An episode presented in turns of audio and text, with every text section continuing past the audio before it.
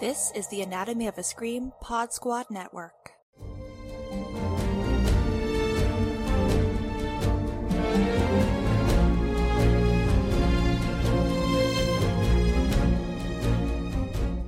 Welcome back to White Ladies in Crisis. It's a podcast dedicated to women losing their marbles. I'm Joe, Joe, Joe, and I'm joined by Gena Radcliffe. I thought we were friends, Joe. as well as Jenn Adams. I'll just die if I don't record this episode. I'll just die if I don't record this episode.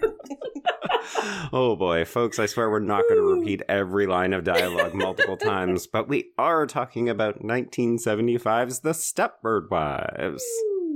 Have both of you seen this movie before? yes. no, I had not. I read the book, What, but I'd never seen the movie. I know. That is kind of shocking to me. I know, because this is a very Jenn movie. I mean, this is a very us movie. Well, that's true, yes. Have you seen the the the remake with Nicole Kidman? I have not. I, I Do get that one mixed up with the Bewitched. like, I'm imagining her wiggling her nose. It's not. It's not good. That's what I heard. That's why I kind of avoided There's it. like one sight gag that involves like a T-shirt with a picture of Viggo Mortensen on it. That's like the only. It, it's more. It's more.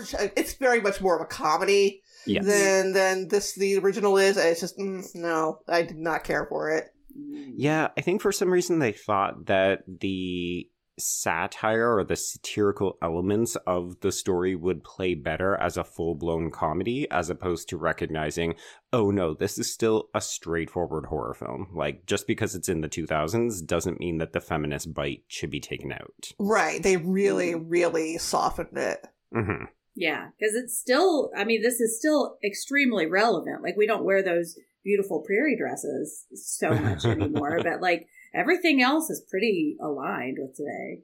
hmm Yeah, so if folks haven't seen this, this is the first feature adaptation based on Ira Levin's book.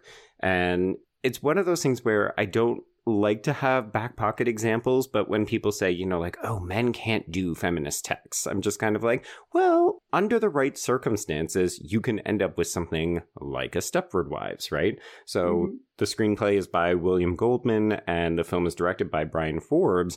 And yet, I would say that this film has a very keen understanding of a lot of the issues that women, particularly in suburbia, face. Oh yeah, I, I would agree. Yeah, same. If you told me a woman wrote and directed this, I would believe you.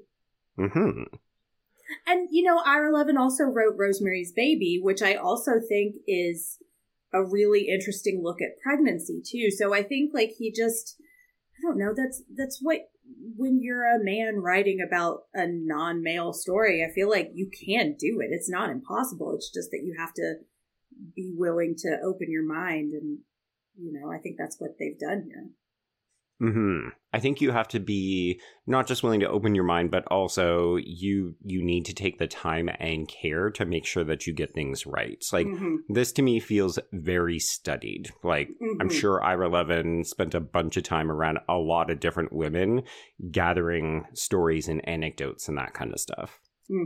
And the story at the time it was published, and by the time the movie was made, we were still right at the peak of, of the the uh, the movement to pass the Equal Rights Amendment. So Mhm. it was still very fresh and relevant, and didn't feel you know like you know oh here we go talk about the women's lib again, which you know Mhm. like where everybody where the subject had already been worn out. Like he was right, right in the thick of it, right? yeah, yeah, he Yeah. was just right at the peak. Well, and I will also add the Equal Rights Amendment has still not passed. Nope. Which is and if anything, if anything, we are further away than we've ever been. Yep. Oh, God. Yeah, before we started recording, we talked about how this film isn't just relevant and prescient. It's like, have we made any ground on this? I mean, I don't, know. I don't know outside of the, you know, TikTok and Twitter how big the whole trad wife thing is. I, I'm inclined to believe it's not really, Hmm. you know, all that prevalent a thing. But that's always what I think of with this. Like, you have these women who post these god awful boring TikToks about, you know, oh, a day in the life of a stay at home wife. Doesn't have any kids. She's just, you know, hanging around in, you know, yoga pants, drinking her green juice and cleaning the, and, you know, cleaning the house because apparently your house needs to be cleaned every day. Mm, constantly. And, Mm. you know, cer- you know, tending to your husband's every needs, you know, no kids or anything, just, you know, and, and what, what a, what a desirous, you know, life this is for women. And it's like, for some women, yeah, but I, sup- I suppose it seems mind-numbingly dull, Mhm. particularly when you're not, you know, chasing after kids or whatever. And I'm like, okay, is this, you know, uh, and then the paranoid, the paranoid side of me, like, okay, is this some sort of psyop created by a man where, you know, that this is something both, you know, women should aspire to and all men, regardless of, of their political viewpoint, secretly want. Right. Yeah, that's kind of one of the weird things about the plot of this. You know, I think from a 2023 lens, I look at this, I think there is a bit of a value judgment from Joanna and Bobby about, you know, what is a woman's worth? Like some of these women say, oh, you know, it, it takes a lot of time to get a house this clean and to keep it clean. And I do think that that's true. Like as a Mhm. society, we often disparage women who spend a lot of time raising children and keeping a clean house. But I think at the end of the day, the the message is more of what Gena's talking about, which is that there's this weird facile sort of approach to well women should be satisfied with this they shouldn't aspire to do more they shouldn't have desires of their own and especially when it comes to the sexual gratification of men it's like well if you're keeping a clean house then your husband is also going to be more sexually responsive to you hmm Well, and there's this whole buttoned up, clean appearance. You know, they all wear this very similar style of dress, which is so feminized and very like very impersonal. You know, so it's it's Mhm. and it's not necessarily like I would wear some of those dresses. Like I think Oh, they're sure. gorgeous, and these women look great. And I think you know, and you know, I try to keep my house clean also because it. I can't think straight, but I think the point here, the point here is that it is all in service to making the man happy, you know, and right providing the most comfortable domestic experience for when he gets home from his job because he's been working all day and you haven't or you know your job is to keep the house clean. Like i have a friend who was a stay-at-home mom and she said his job is at work my job is at the house which seems Sure. okay if you look at it from a distance but then your job is 24-7 you are constantly working. Hmm and that's just unsustainable you know, your quitting time, as it were, is when your kids go to bed. And, Right. and even then, you've gotta, like, you the stuff you probably put off because, you know, you're chasing after the kids. hmm One thing that really struck me in, in later viewings of this is sort of evil banality of conformity. Mm-hmm. Right. Where, where, Mhm. you know, I, I get that the idea that the, the prairie dresses with the picture hats is, you know, kind of the, the, you know, ultimate in femininity. And, and Mhm. also, and, and also, you know, it, it it being very modest too. Like there's, you Mhm. know, they're, they're, they might as well be old timey Mormons, yeah but they're all dressed like that. It's Yes. like, it, it's like this is something all these men came up with where you know, not only do we need the women to be docile and to to want nothing other you know want no other needs or desires to take care of us we want them to all look the same too. We, wa- we want them to be we want them to be thin. We want them to be white. We want them to have these sort of uh, very out of time old fashioned hairstyles we want them to dress like these sort of you know uh, not even victorian era just like i'm not even sure what what era those dresses would come out of but little house on the prairie Yeah. Right, which you know, there's there's all kinds of ways you can do you know, modest dress, but Mhm. this is a this is a very specific kind of modest dress. That so it's it's not even that the, you know they all have the same needs; they all have to look like each other too, which is you know kind of an extra chilling angle on it. Yeah Mhm. And Jenn, one of the things that you would see if you watch the new one is they try to make it a little bit more racially diverse. So obviously the the thing in this one is that ooh, there's a black family that's going to move in, and we see them at the end in the grocery store. The new one has black families in it and the Mhm. kind of new addition is that there's a gay family so we've got like Mm. roger bart and somebody else and they also have a, a fat girl because it's kathy bates is the the kind of bobby character Mm. That's interesting. Have y'all read the book? i have Okay. I, I I haven't. It's it's very very similar. I feel like Ira Yeah. Levin's writing is very cinematic, so it's really Mhm. easy to make a real straightforward adaptation. But one of the few differences is that they do talk about um, this black family that's moved to town, and we get to know her just a little bit. Like I think she has met Joanna once socially before before Mhm. the shit goes down. But I was just listening to a podcast the other day that was talking about how like like accepting of queer people is used as a cover to, for some of the most heinous ideas and laws and legislation and just like if you are accepting of non-traditional love then it's okay if you're passing anti-trans legislation or if you are um, just being awful and hateful and i think that's kind of where this this uh, this black family is moving to town and oh isn't it great I feel like that's like used as a cover to Mhm. over some extremely regressive ideology. And that is the only reason that it's accepted and tolerated, especially in the 70s, you know? I think an obvious comparison for recent movies uh, would be, despite it not being nearly as good, is "Don't Worry, Darling." Uh huh. Yeah. I don't know if Yeah. either of you have seen that yet. No, I I, haven't have. seen I it, but I thinking of that. immediately thought of it on There's this a rewatch. yeah, there's a lot of Mhm. elements of of the Stepford Wives to that. Um, I, I won't give away too much. I'll you'll be able to figure out the twist pretty quickly. Yeah. uh, but there, instead of like a, a sort of you know prairie dresses, it's very much like a like a '50s housewife kind of look.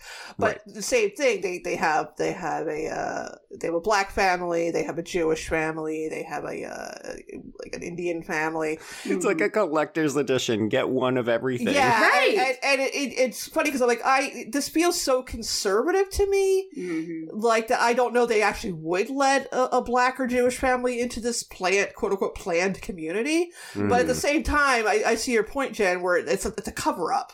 Right. It's like you know we're not doing anything malevolent here. We let black people live here.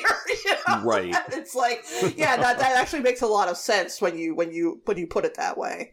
Well, and it's like in Get Out, which I think has a lot of similarities to this movie. It's like, oh, I would have voted for Obama three times. You know, that's right. That's the thing you say, and you know that you're going to get pushback if you overtly do not let this black family move in. And then maybe people will start looking a little more closely at what you're actually doing. And you know that just by like letting this one thing happen, you can continue to be as awful as you want to and hide in plain sight, you know? Mm-hmm. I mean, it, it is good. It is good that people seem to be onto that kind of thing now. Yeah. which makes me wonder that if they were to try this again as a as a straightforward horror movie and, instead of like trying to be very campy as as the the remake did uh you know how they how they will address that like how long if it will still take as long for people to figure out that something is not right here Yep. Mhm. It'd have to be set in the South, too. well yes Oh, come on. That's true or not. I don't agree with that, if only because I think one of the things that we often do is we dismiss the South as being uneducated. And Mm, then it, it's kind of like cult behavior, right? Where we Mm. think, oh, we're too smart to get lured into a cult. And then you realize, oh, I was so dumb to have thought that I was smarter than them. And that's how they actually got me. hmm i mean i think a great setting would be like vermont hmm hmm you know the sort of you know liberal liberal capital of the world you know Like i mean I, Waspies, yeah. yeah Well, that's true because I mean, down down here, like like women choose this for themselves a lot. Like I could see women doing, and I mean, you know, I live in the South too, and I very much am not a Stepford wife and never will be. So there's a lot of nuance, but it's it's I don't know, it's it's a lot of what we're told we're supposed to want, and it's just really baked into the culture down here. But I've also only Right. lived here, so you know. Well, I think that's why you wouldn't need to set it in the South, right? Because in Mhm. a way, the film works by saying we don't have generations of people leading you to believe that this is correct, right? Like Mhm. we had to change the culture because we got sick and tired of the women's movement. So Mhm. this is happening just outside of New York because you're, you know, you're a short drive away from the big city and it's supposed to be different, but also, ooh, it's actually not that different. So we had to take these drastic measures to make the culture something new Mm, with robots from Disneyland. yeah, I wonder about the logistics of all of this. Like, I'm glad that we don't pull on that thread because I feel like it could, especially in the 70s, very quickly unravel. But I wonder about, like, because I've been to Disneyland and I've seen, like, the president's gallery, and I'm like, well, they don't walk around. So I just, I'm curious. I would not about be logistics. convinced. I know, yeah. Well, I'm curious. So we we've touched upon the remake. We've talked about how we would do a hypothetical new film.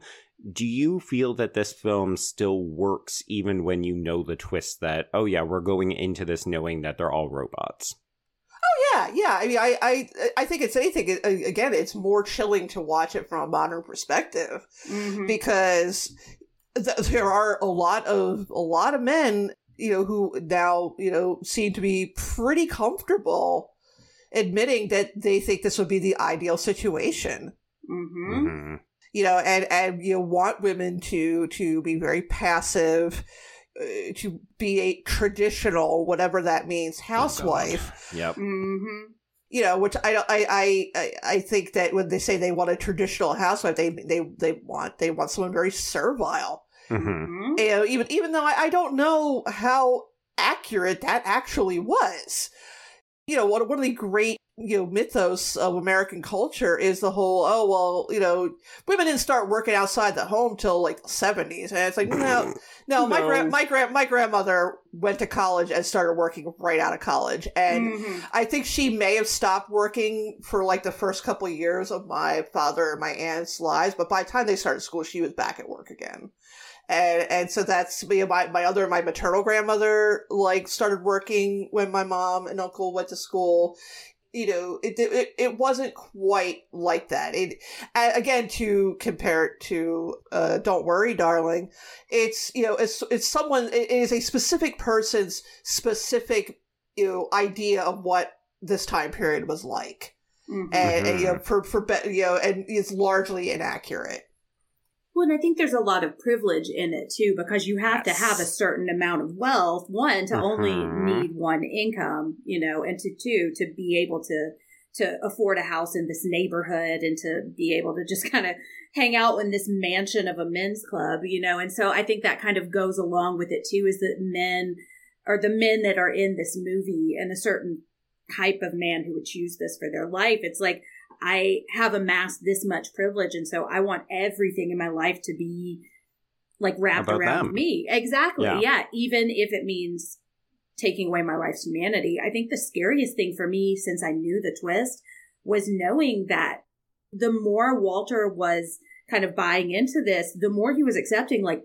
killing his wife, you know? Mm-hmm. Because that, it's- okay, and I want to just check that I'm reading this right because the violence here is implied and we never exactly find out, but they are killing the wives and replacing them with robots, right?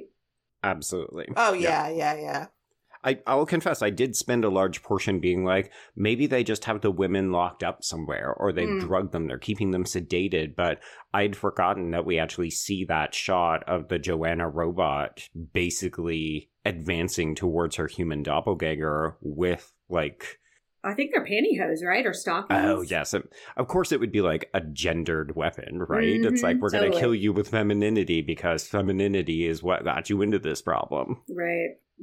now obviously i didn't look too much because that would have been weird but i did read something about this movie that stuck with me uh, a while back about how supposedly the joanna robot has larger breasts than the real She does. Joanna Yeah. You can you can clearly tell. yeah and it's just Mhm. like oh man you Of course creep does.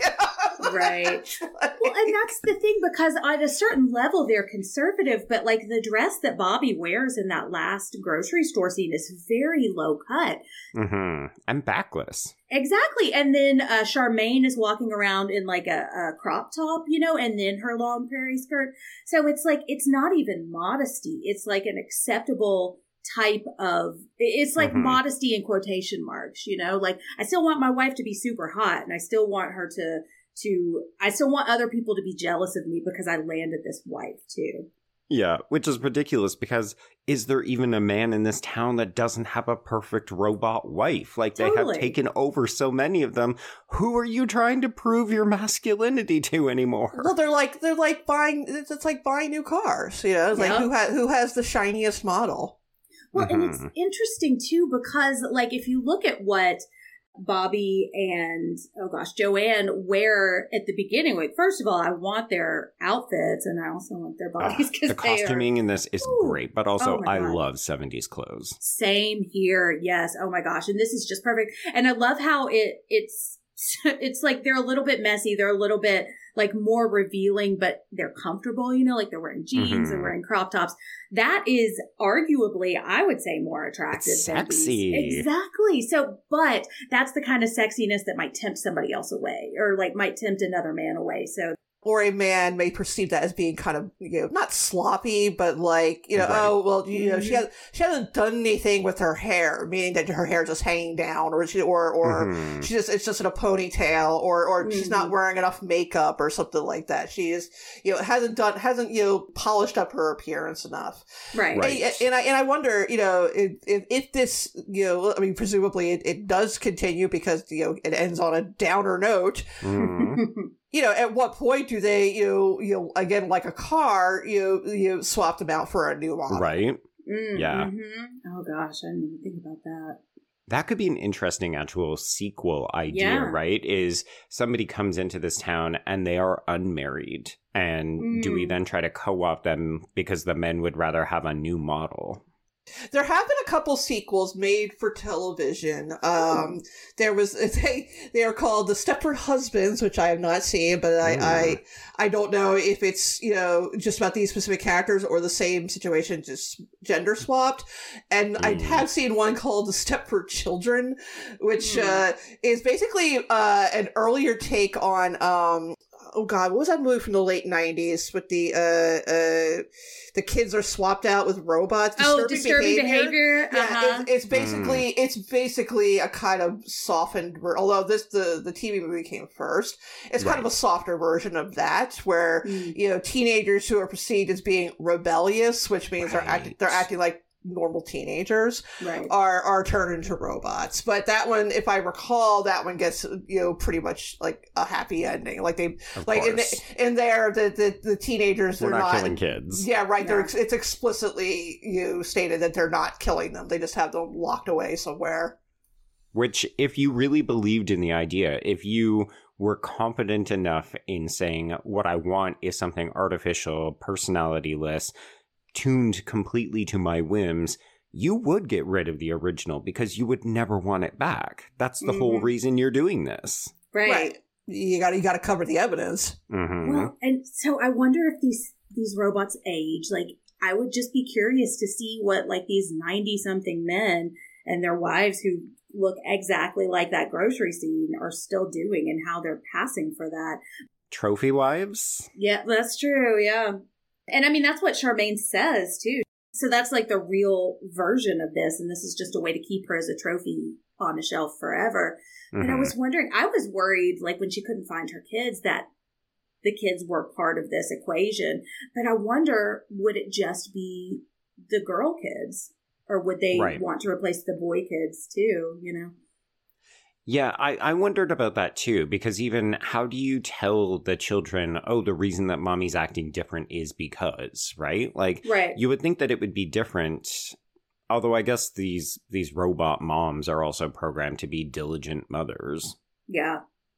Yeah. And I mean, in the same way that, like, quote unquote, having a bigger backyard is better for kids, like having this domestic servile mom might be better for kids. I could see myself making that argument if I were Walter, you know? And I guess if mm-hmm. I were to try to indoctrinate my kids, I would just wait till they were like, I don't know, starting to date and starting to. I'm sorry, now I'm going down a road where I'm like, how could I? Jenn's building a whole ecosystem of like, how do we penalize women?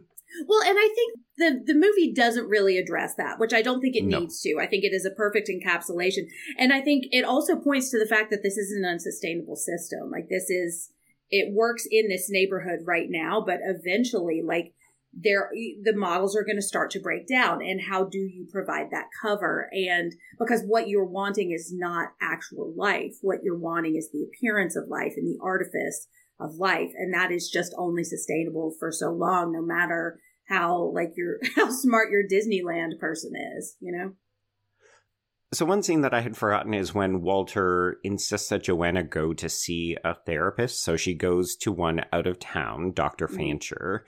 And I wonder what the two of you make of this scene because she very deliberately picked a woman, and it's a woman from out of town who doesn't understand the circumstances, but also hasn't hypothetically been corrupted. Mhm. Did you get the impression that this was a vetted therapist and this was all like false? Like there was no hope that this woman was ever going to rescue her or investigate? Or do you think this is kind of a, hmm, this could be the downfall if the story continued? Um, that's that's interesting because if it does turn out that this woman is either you know in on it and you know just sort of a a a, a nice bland face for her to talk to, Mhm. but and to reassure her, but not to really help in any meaningful way. Uh, that would be that would be a, an interesting parallel to the doctor in Rosemary's Baby, right. who who is actively part of the cult, uh, Mhm. like to the point where he shows up at the end, where where they with after after Adrian's been born. I mean, either could be, you know, I, I don't I don't get the impression that Ira Levin thought much of the psychiatric industry, and or or or you know you know. Uh, Doctors in general. doctors in Yeah. general yeah so um yeah i think either possibility would make sense this is one of those uh, the, the the scheme that that the men of this town have concocted you can't think about it too much because i- it's not going to hold water for very long. Like like you know presumably these women have families you know beyond you know their husbands and you know they're going to come looking for them eventually and, and they're going to mm-hmm. notice that something doesn't seem right and and you know at what point you know how far do you go to to hide your tracks Mhm. but you know certainly i could see where they would have you know a doctor on their payroll whatever you want to call it you know who says you know if you get a woman coming to you saying some nonsense about you know there's robots and and i feel like there's something weird going on in this town just you know you let her know it's, it's all right. She doesn't need to worry.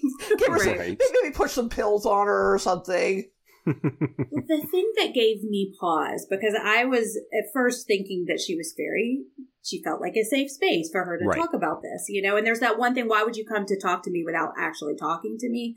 But then when she mentions going away for a few days, that's Mhm. what I was like. Oh, one is she about to get Stepforded, you know, Mhm. or is that what she has been programmed to say if somebody ever came needing Yeah, help? like you just need to delay them for a couple of days because we've already got plans for them. Right. And then call in and say, hey, she's on to you. You got to speed Yeah. things up, you know? You need to move it up a little bit.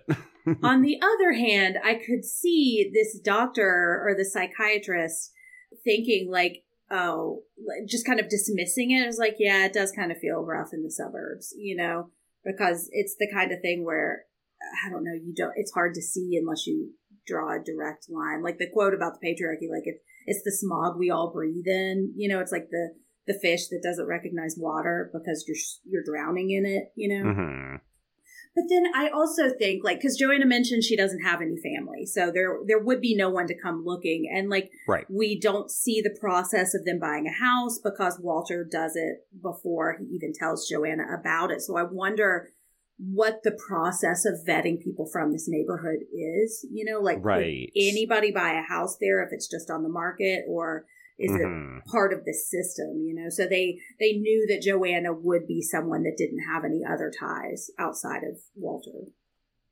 Yeah, and I, I made a joke that, oh, it seems like every man in this town already has a robot wife, but I don't think that's entirely true because we also get a sense that there is a process in order to join this men's organization, right? Mhm. So hypothetically, there's certain people like maybe that grocery store attendant who isn't part of this Mhm. because you have to have a certain amount of wealth. You have to have a certain amount of privilege and Mhm. and standing in the community. So there are just regular people walking around this town looking at all these identically dressed women behaving in exactly the same way saying, "Hmm, Stepford sure is a weird little town. I was gonna town." say that's sure that's weird. Yeah. You think those grocery store attendants, which by the way, I want to go to this fancy grocery store, but you think they're like, man, when I grow up, when I own the grocery store, I'm getting me one of those Stepford wives. I'm gonna get me Probably. a robot lady. But they just Uh-huh. live like just outside of town, you know?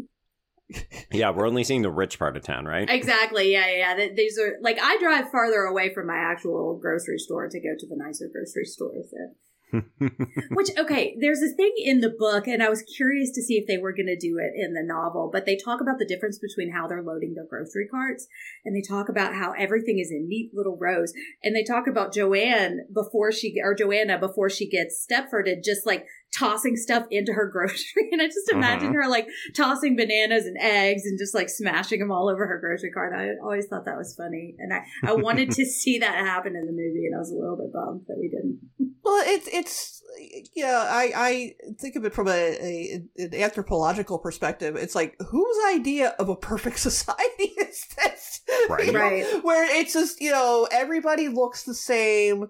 You know, you, er- everything is very you know structured around the idea of conformity. Uh, you know, the men just don't want anything more than a servant. It's Mhm. like- and it's like like I, I, okay you're gonna spend the next 40 years of your- you know your remaining life in this god awful boring suburb with Right. you know women who you know are are essentially just brainless and and you know for for the for what the privilege of you know having a cigar and some good brandy once a week with the guys. I i just you know i mean maybe i overestimate what some people want out of life but to me that just again that just seems crushingly dull Oh, Mhm. absolutely. I love that they acknowledge that the men and women of Stepford are boring. Because I'm just like, yeah, they would be because they all have a hive mind. They all think exactly the same way. Mhm. I mean, I think one of the most disturbing things about this film is that Joanna is not she's not a firecracker by any means. Like she's a woman who is a struggling artist and she's like a fine parent, but she's not super great at it. Like she's basically just a regular woman. Mhm. And because of that, her husband says, No, I would rather have a robot. You're just like, She's perfectly fine. Like, she has a healthy sex drive. She is a good mother. She, you know, you make jokes, all of this stuff. It's like, she's everything that you should want for in a partner. And apparently, to Walter, that's like so fucking scary. Well, because also she she has you know, dabbled in the women's rights movement, hmm and I think that as with a lot of men who you know, claim they want a, a more you know, traditional wife, you know, he is worried that with her becoming involved in feminism and women's rights, that she is going to you know find correctly that there's something lacking in him Right. Mhm.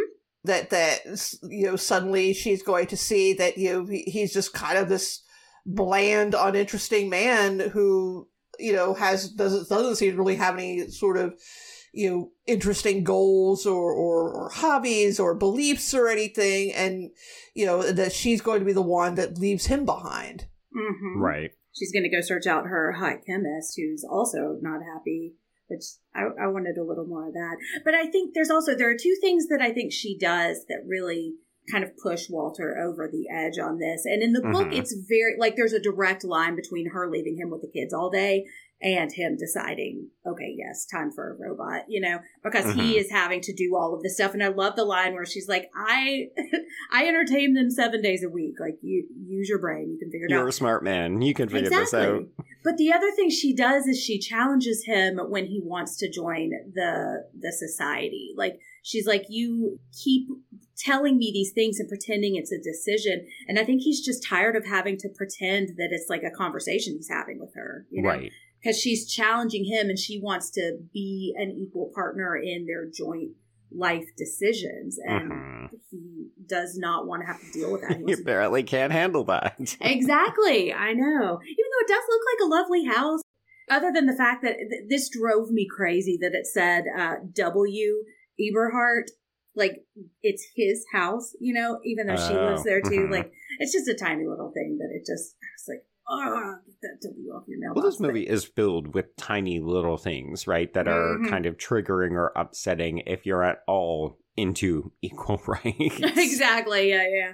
Yeah, but I mean, Joanna doesn't seem super radicalized either. You know, like she's not like Bobby seems to, to be the one who's a little bit more like Mhm. gung ho about it. And what I love about Joanna is that she is still a mother who cares about her children. You know, Mhm.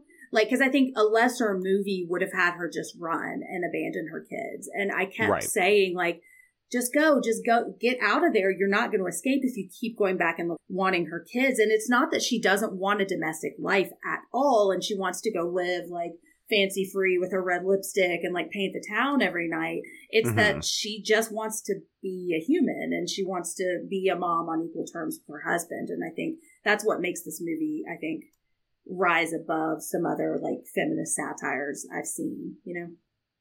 Well, I think that's why the scene with Raymond Chandler is so important because it hypothetically provides an outlet, right? Like, this guy is still there. He's still sexually interested in her. His marriage isn't working out. So she could just abandon everything because she Mhm. knows it's fucked and she could just go and be with him back in the big city and Mhm. he's doing well. So, you know, hypothetically, money, not a problem. Mm-hmm. But she can't do that because of the kids. Like, Yeah. this movie would be completely different if she was just married and we Mhm. didn't have the kids to go back to. But the movie explicitly says, oh, well, Joanna's not a bad person. She wouldn't abandon her kids. And that's ultimately what gets her fucked. Mm-hmm. I mean, no, what gets her fucked is the fact that she married a guy who would rather have a robot. But- Yes, yeah. Walter is what gets her fucked because Mhm. awful. yeah, and you had messaged us uh, earlier about how like she can do so much better than him, and yes, Oh my god! Just what a, what a what a what a pile of mashed potatoes this guy is. I mean, it's just like I know. like how dare you, Walter, think that you're entitled to a robot wife? I mean, my god. I mean, not that not that any man is entitled to a robot wife, but I mean, like, you know, just like eh, who? How dare you? Who do I mean, you'd are? essentially have to be a robot to want to stay married to him for your entire life. just just you know, no charisma, nothing. Just just Mhm. ugh. Yeah. His, his Papa Power shirt. Are you doing?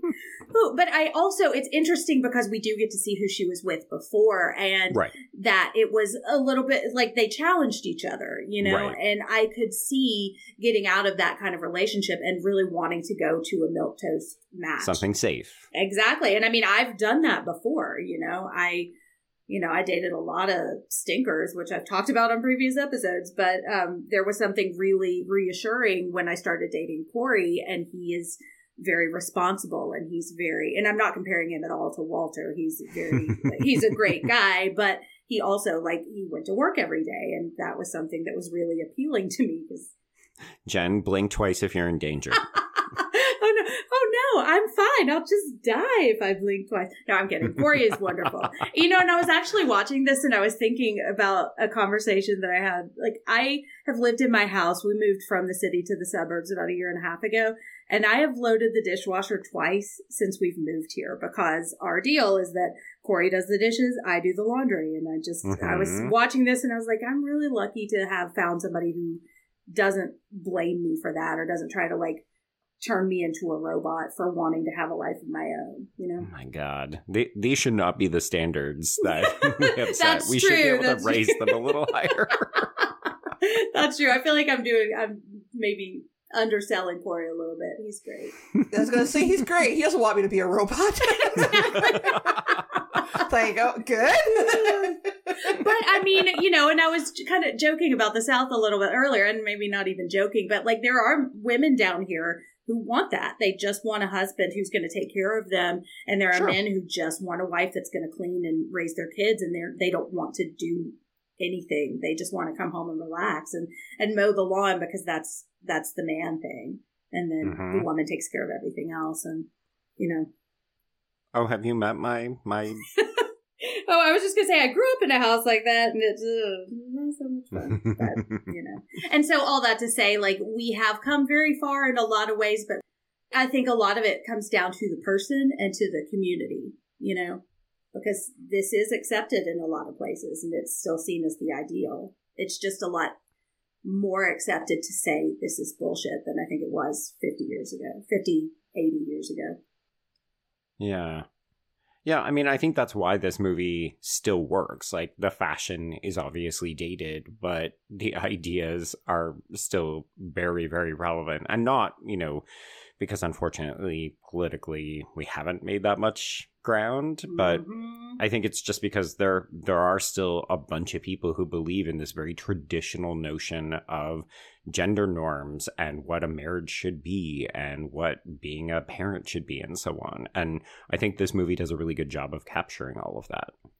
Well, that's the thing. I mean, one of the one of the uh, you know advances we've made is that you know people are generally more accepting of women working outside the home, hmm but also w- women are still expected to to handle the brunt of childcare and housework Right. in in addition to working outside the home, Mhm. and th- and and then it becomes a, a, a battle over well whose job is harder Mhm. and you know and having to split labor and you know there's still a lot of a lot of pushback about that hmm And a lot of men who simply will not do that labor. So, like, I know a lot of women who just do it because they they cannot convince their husbands to do it. or or you know they they've got the you know they where they what do they call learned in- is learned incompetence or helplessness. learned uh-huh. helplessness Yeah. Oh, I guess I'm just no good at they it. deliberately half-ass something so you won't ask them to do it again Oh God. yeah.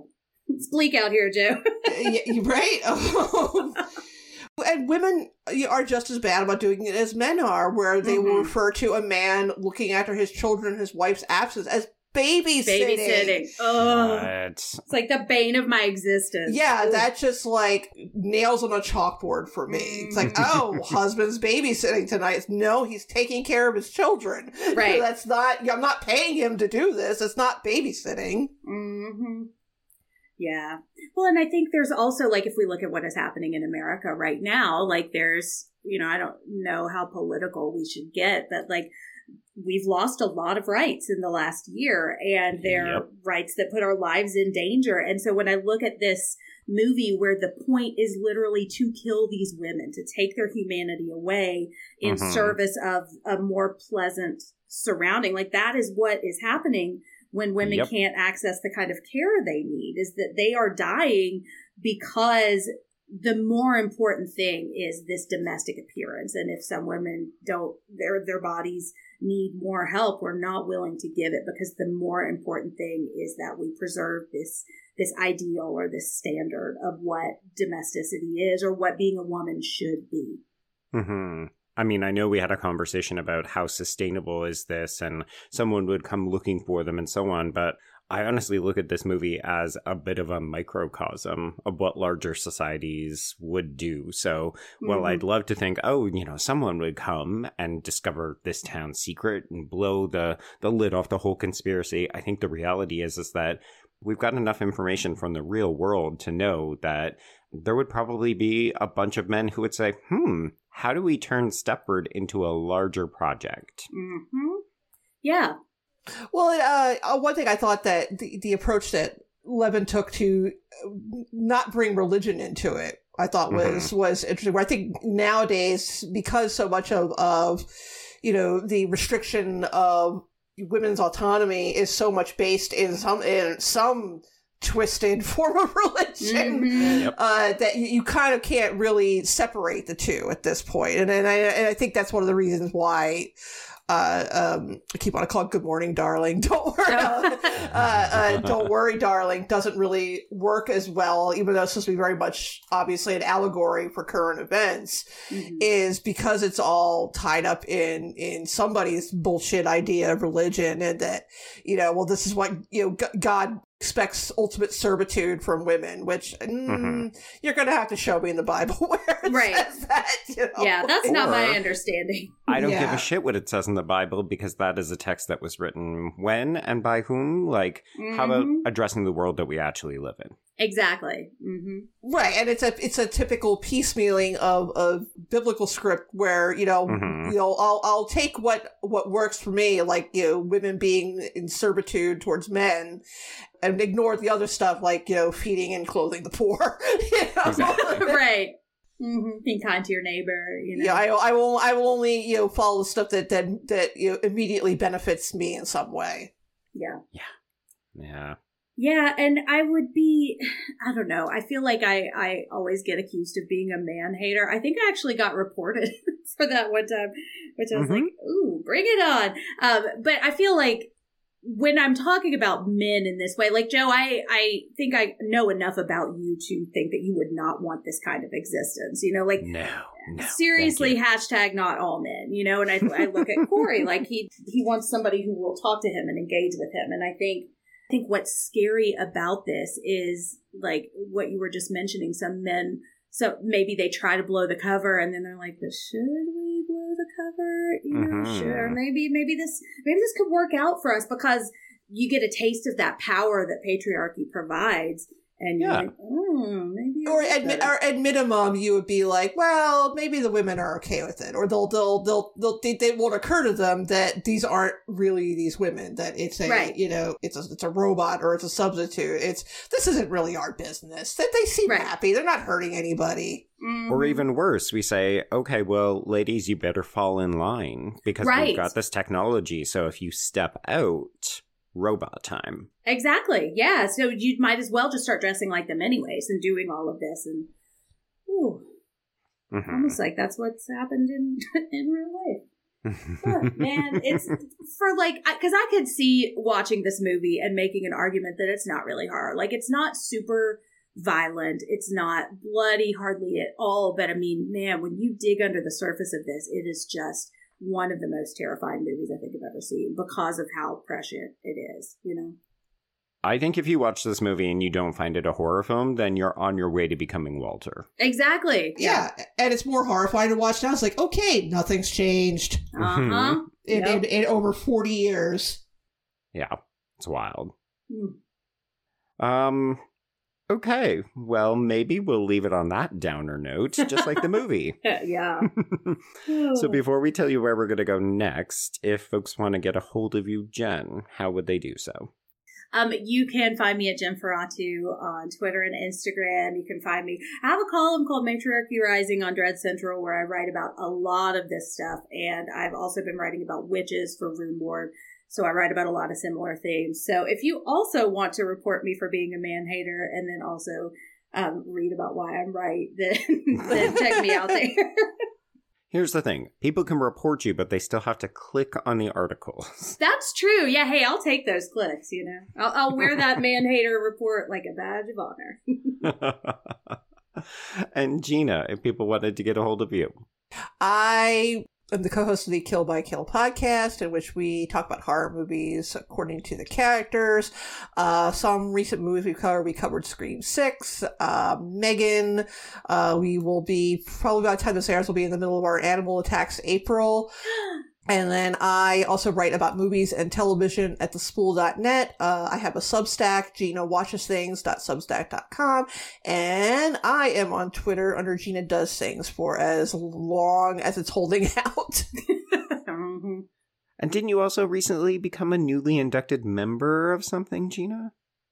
Uh, yes. oh, you. Yeah, I, I somehow implausibly am now a member of the Critics' Choice Association. Yeah, Aw, yeah, you because you're fantastic. That's how you got it, and they're lucky to have That you. and $4 will get me a cup of coffee, so.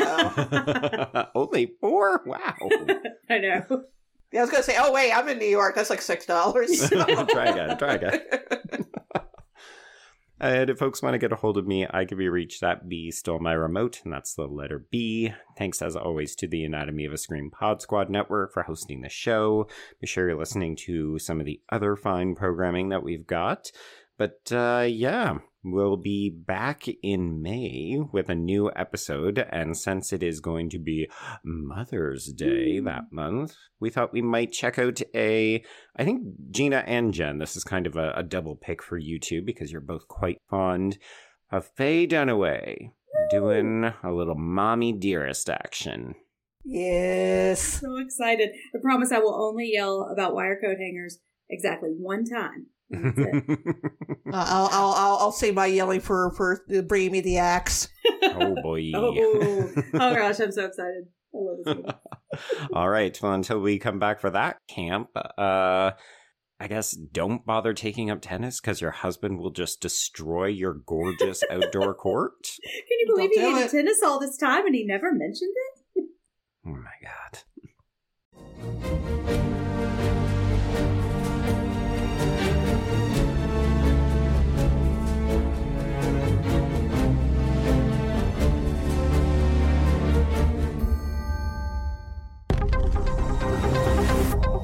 The of Scream Pod Squad.